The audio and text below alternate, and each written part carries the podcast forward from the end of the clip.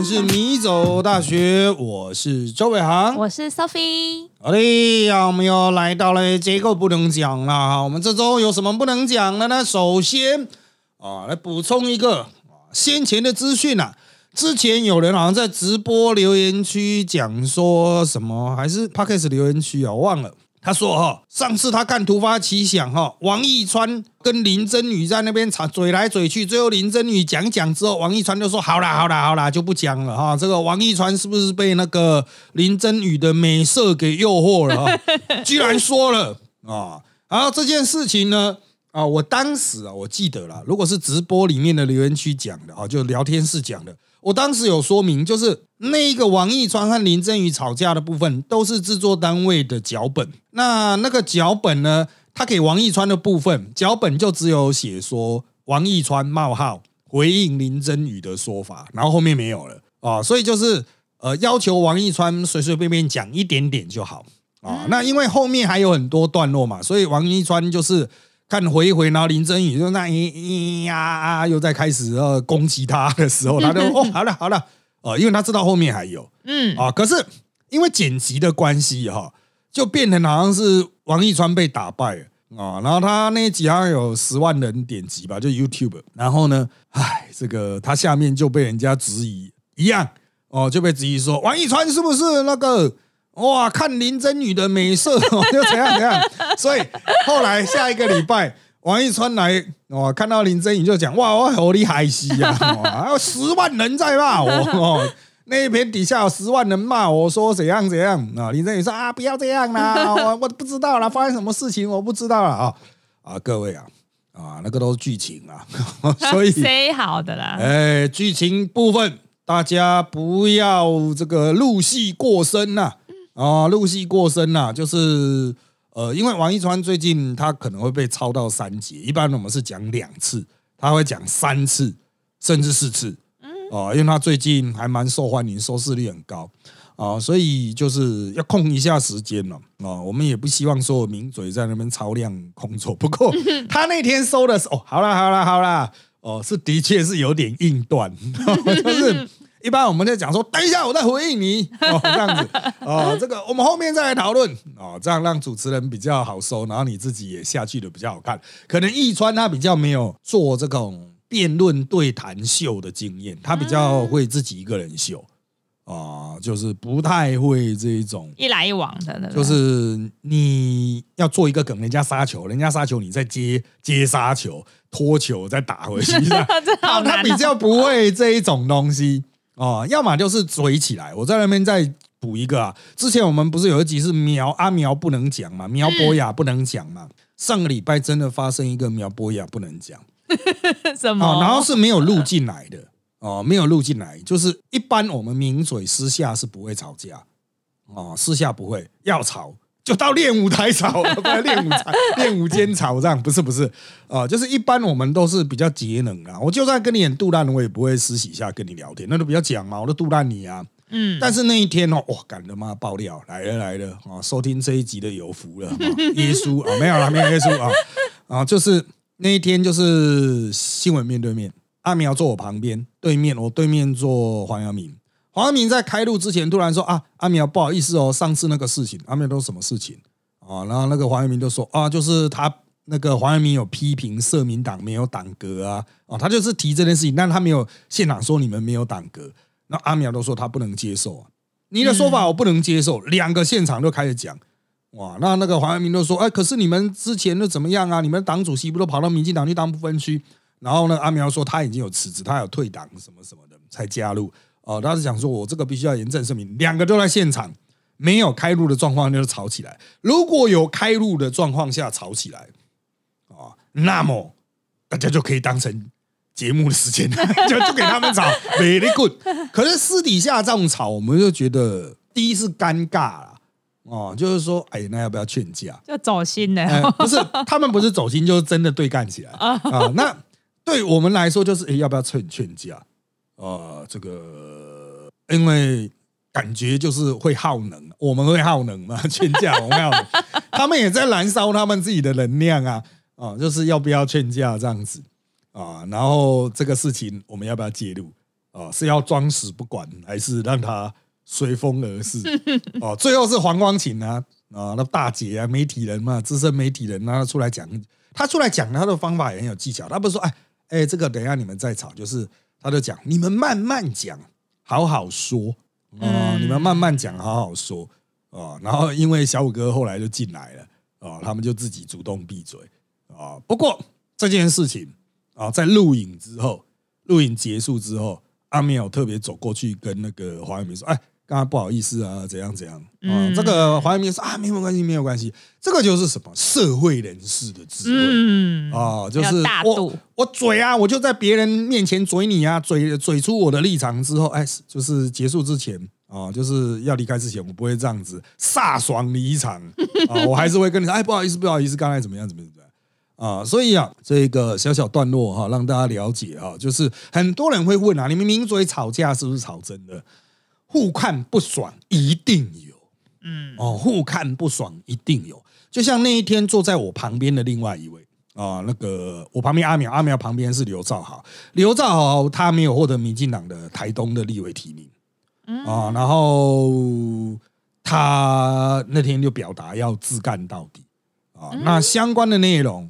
呃，就都放在我们扎报的社团，还有我们扎报的内报，有兴趣的这个就听众就可以去听了哈。呃，不是去听，好 花钱去订阅啊，有比较详尽的说明啊。对台东的选情，好，那当然了哈，这个他在电视上还是对答如流，可是，一关机的时候，我们问他很多问题，你就可以发现他非常的低调。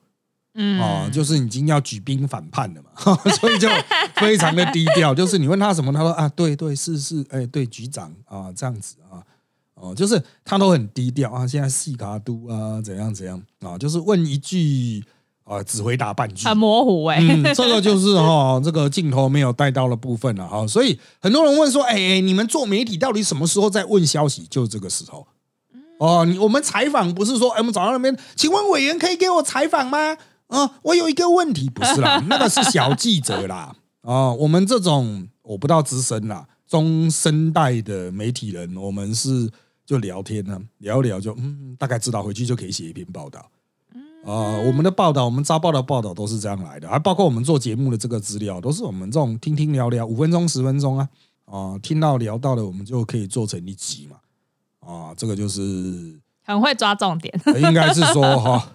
这个闹中取静 啊，混中求生存的媒体人知道，不然还这样子说说委员，我可以跟你约九点半吗？呃，九点半，呃，九点半到九点四十，或是委员，我只问三分钟啊，我只问三句话啊，不用，就尿尿在他旁边啊，基本上瞎乱啊啊，那个谁谁怎么样？你觉得那个哦，是不是哦有问题啊？哦，就这样就是一篇了啊，他写出来报道就是啊。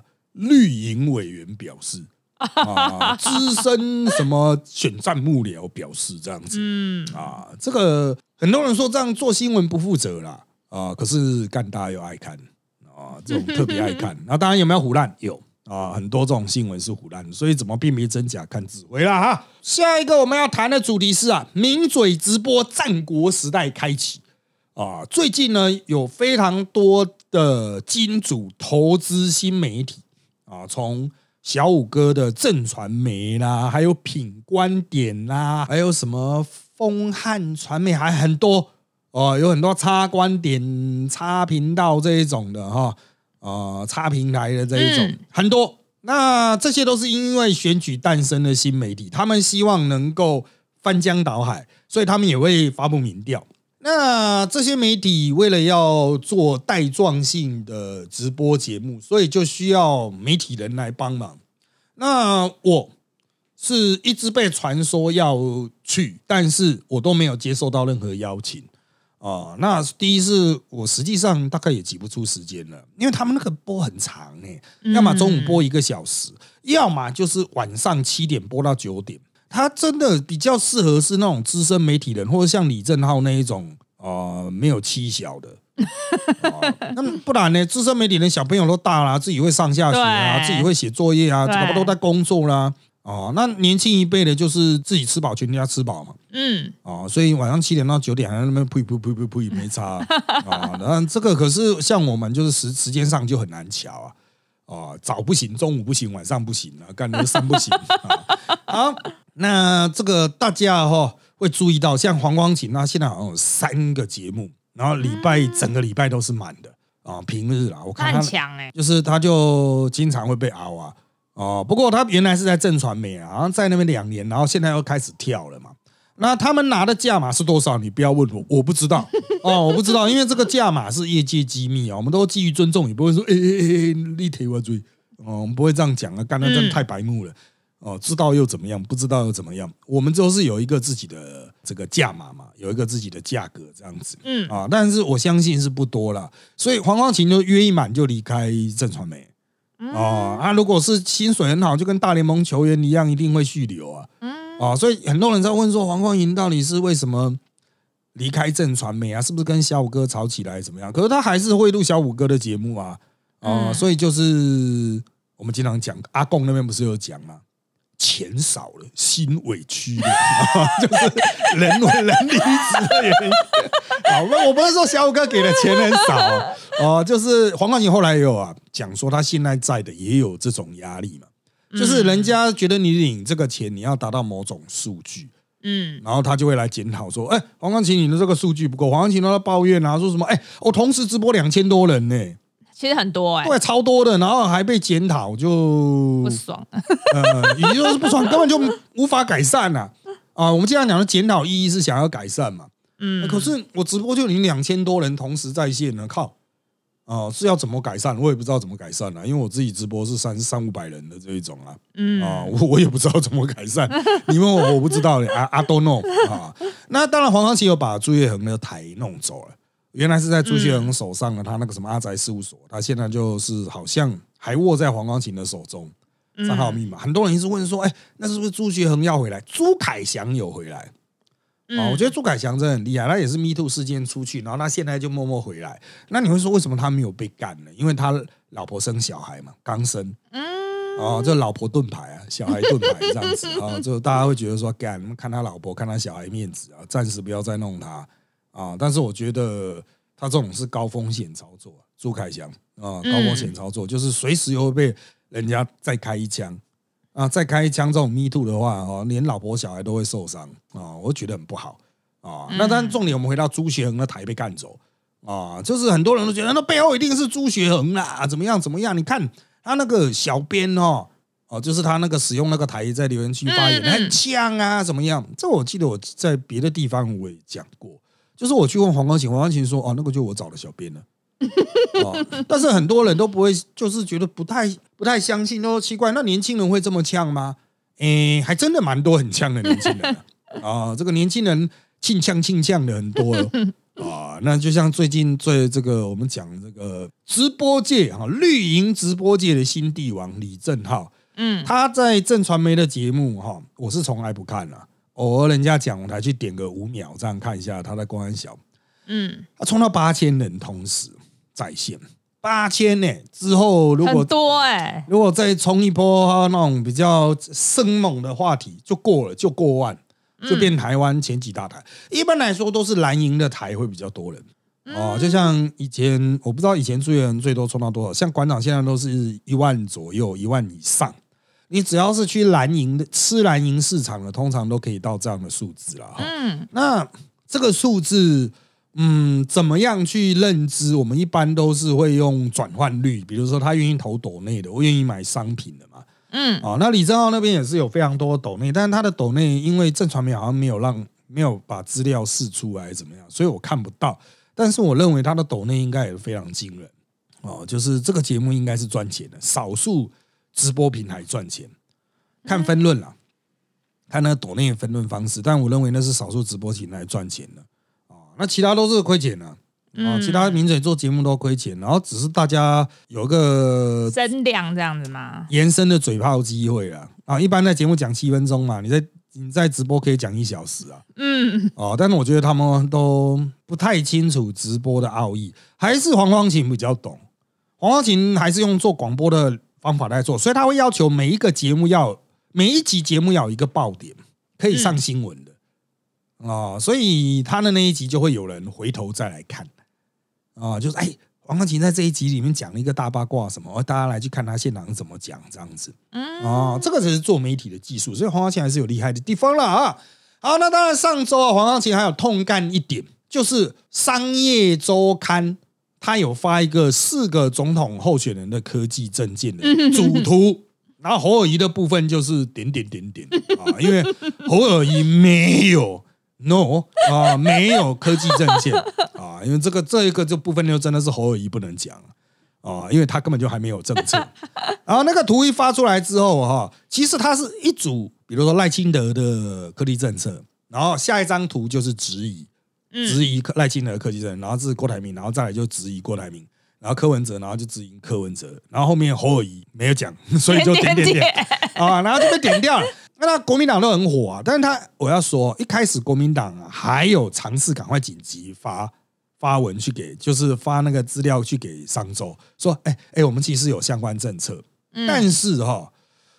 呃，实际上他们发过去的也不算科技政策，因为侯乙就是没有科技政策。那当然，接下来国民党呢开始全力反击啊，说啊什么商周收了其他人的钱啊，攻击抹黑侯乙啊，怎样？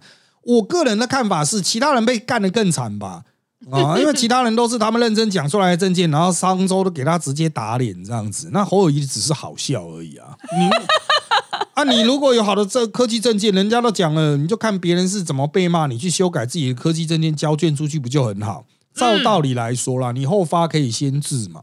嗯，啊，结果国民党的高层又不要，嗯啊，就直接跟商周对干，说你们收钱呐，哇，民进党的钱很香嘛，就是，哎，叫做北齐啊，啊，就国民党的低能儿特别多，反应过头了。那商周的小编哈，就我所知，颇获肯定了。啊，就是他们内部也是很肯定，说哎，我们家的小编真棒，这样子啊，啊，可以弄到这个自己变成新闻啊。这个其实做媒体，当然以前会很忌讳涉及新闻，但是现在新媒体的时代嘛，就是要流量啊，流量为王，然后就是要有战力啊。本来大家都已经不太看商周啦，商周突然又哎，突然变成视觉焦点，嗯，啊，这个才是真正的新媒体的一波流，就是你本来已经快挂，但你透过一波流，你可以起来。如果商周之后可以重用。不一定是这个小编，他可能是一组人，或是这重用这种操作方法。你每一次的主图出击都产生震撼效果的话，你的流量、你的整体的声势、媒体的压制力就会起来。那个时候才会有赚钱机会。比如说各阵营都会搞要去跟他买广告啊，买专题啊，说干了不要干我啊，啊，我的我的这边的图给我做的漂漂这样子，不要给我做的丑丑，做的丑丑不好啊，真的。哎，我只能说哈，大家都有点小看传统媒体了。百足之虫，死而不僵啊！商周也是有历史的，虽然现在真的是很鸟啊，但是它也是有历史。然后它当然也是很业配了啊。那商周很多人说，商周之前不是上过它封面的嘛，就会出事，跟现在的驾驶一样，然后台南棒球版的台南驾驶一样。啊，他是商周，就是商业版的叫喜哈，被他登到封面的会出事。好笑啊！但是这个他还是有一些不错的媒体人啊，基本知识也是不错。讲到这个这种反应过头啊，我们就来看上周的大事件啊，就是许博减资啊，这其实已经发生一段时间，但许博减资啊，在上周反击，然后呢？瓜吉等一干网红跳下来评论了，意外引发森林大火。那我们就请 Sophie 来念一段相关的这个新闻，来协助大家进入状况。百万 YouTuber 许博减资仓鼠人，近期与台北市长蒋万安一同在台北市动物园同框拍片，却被粉砖小刘医生刘宗宇质疑收钱业配。尽管许博减资已经发影片强调没有收一毛钱，甚至还会捐一定比例的收益给园方，却依旧难平风波。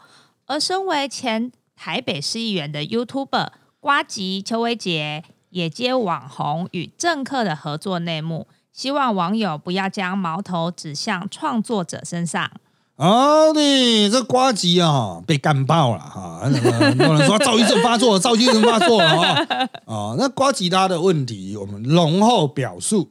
一开始是许博简之，他做了一个动物园的影片，去描述动物园资源不足的状况。然后嘉宾是蒋万安，他们的诉求是啊，让市长看看动物园有多惨啊，然后希望能够争取多一点的权益，这样子哦，福利资源啊。好，那蒋万安就去了，然后他的封面就是放他跟蒋万安抱抱这样子哈。那这个小刘医师刘宗宇的粉砖就质疑啊，这个收钱业配了，哦，这是什么东西？我要去看呐哈。那接下来就有一波波的那种绿侧翼啊、绿粉啊，哈，就去进攻许博简之的，可能是粉砖或是 YouTube 下面嘛，甚至去检举他们，让他们变黄标啊。那这个就是一个攻击活动，所以许博简之就在。原来的那个动物园的影片发出十天之后，又发了一个澄清的影片，强调他们不止没有收钱，还要捐钱。然后他们找蒋万安来，是园方希望说啊，蒋万安来啊，可以让市长知道动物园的惨况，才会由市长去争取。好，那当然哈，网红界几乎都是站在这个许博简直这一边，嗯啊，就是到底有什么问题啊？就只能跟民进党的合作，不能跟国民党的合作吗？而且他也没收钱啊。好，那其中被干爆的呢，就只有瓜吉。瓜吉出来发了 N 篇文章，他到底发几篇我也不太清楚。那他发的第一篇文章引起最大的争议了，就是他就他没有批评小刘医师，他就描述了这个叶配的这种也不能讲叶配，就人家拍片啊拍片的这个运作的模式。但他特别提到，他觉得没有什么必要做这个影片，没必要找蒋万来。那当然就被干爆了。第一，你没有骂小鱼就算了哦，那为什么没有必要找蒋万安？那因为瓜吉自己他们公司的影片有找其他的，比如说郑文灿啊，嗯，啊你找民进党的可以，找国民党的不行。然后再来就是，呃，那个就是瓜吉就是讲说这个哦，就是他他觉得人家影片应该怎么去拍这件事情，那别人会去质疑说啊，你的订阅数比人家少。啊，你有什么资 资格去质疑百万 YouTuber 这样子啊？好，那这个事情要怎么看呢？哦，就是我就给各位一个很简单，因为我们在扎报社团那个时候有讨论啊，就是我们的封闭的要付费的社团哈。我的看法是这样子的，就是大家会觉得说啊，瓜吉啊，你的怎么会这个不骂小刘医师啊？哦，瓜吉当然可以说我不要给他流量，所以我提都不提。啊，为什么又说讲话呢？没有必要啊？怎么样？瓜吉有讲很多啊，讲话应该要知道啊，讲话怎么可能不知道动物园的惨况什么什么的啊？我给各位建立一个最基本的观念，就是瓜吉虽然没有民进党籍，但他的心灵是民进党。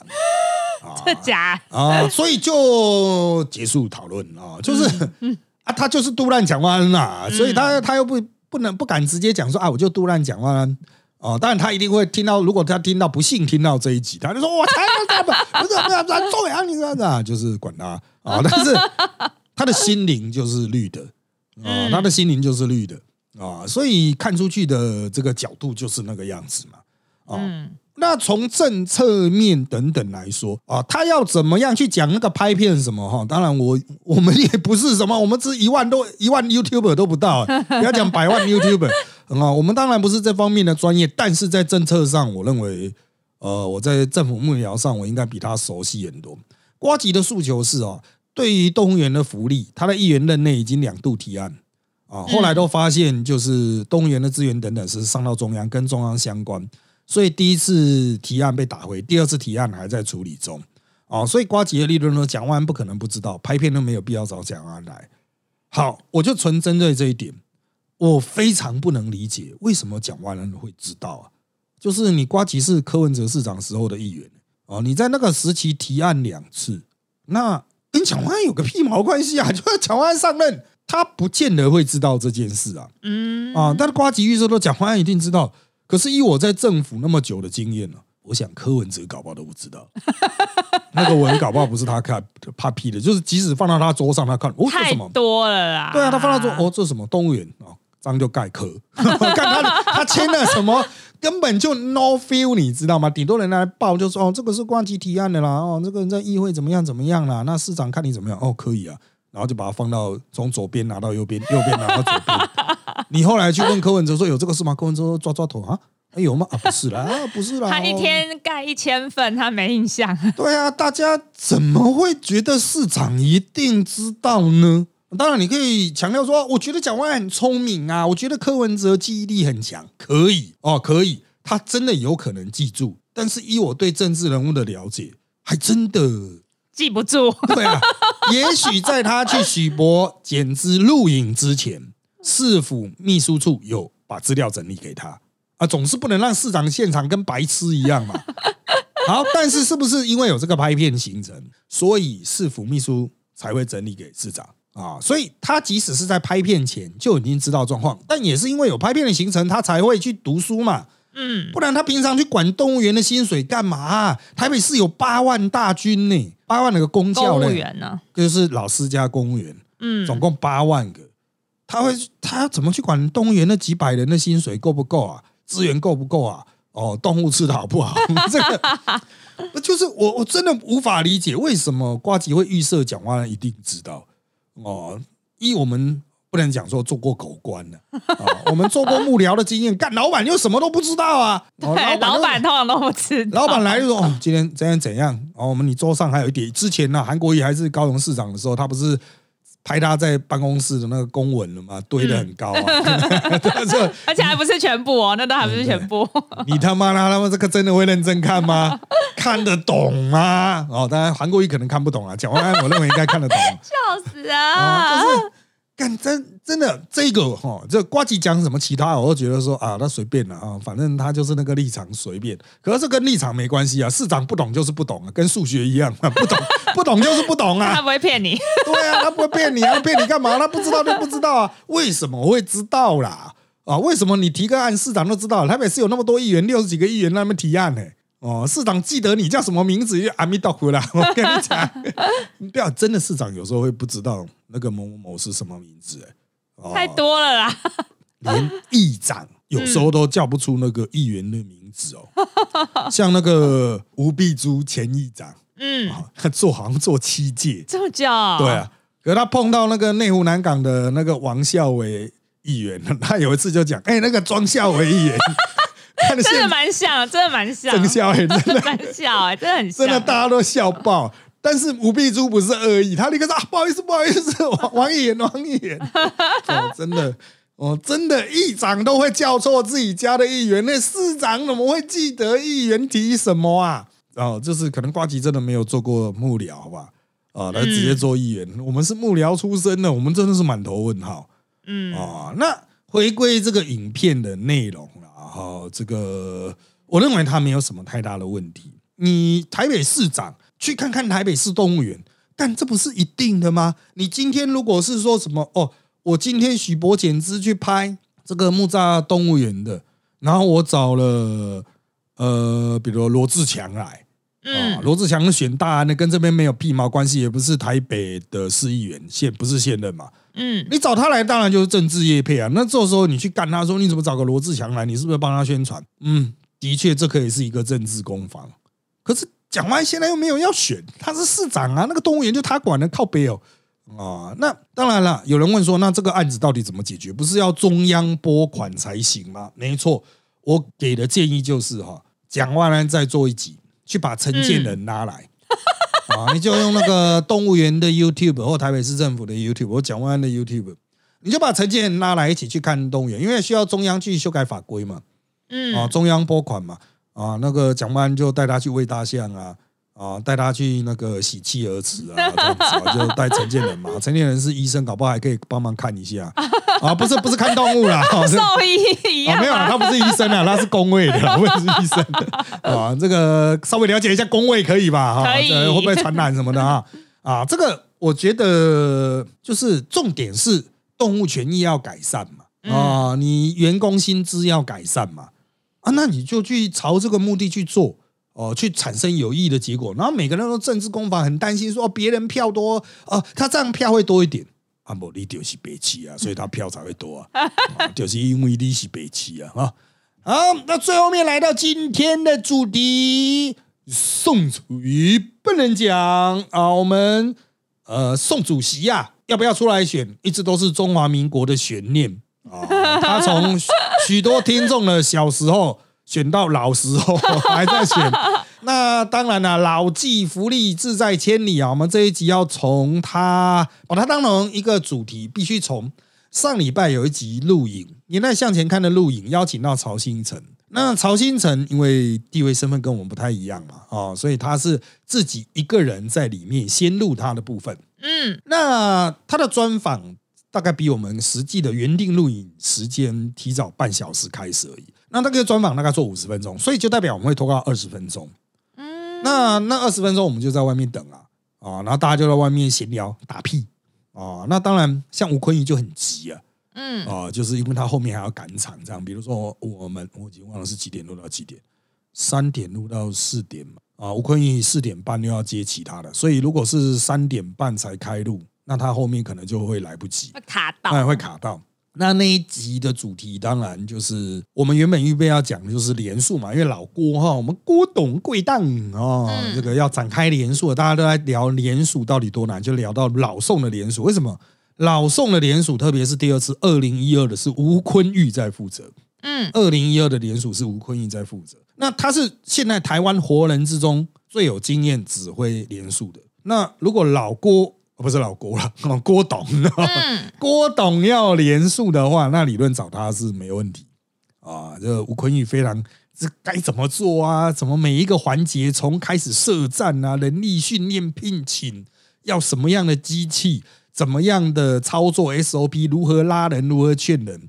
啊，怎么样去把份数回收啊？他还说用什么运钞车去把那个份数收回来，然后锁在一个保险箱，清点完、造册完，立刻就送地方选委会这样子。就是他们都有一套运作的模式，嗯，啊，都是已经建立了。那要开工厂哦，这就开一个工厂嘛，叫联署书生产工厂。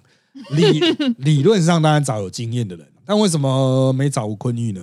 那那吴坤玉是说好像也没有找他了啊，不过吴坤玉就说哈，依他的个性啊，如果呃这个郭董找他去的话，他可能就直接把那个杨志良扁一顿，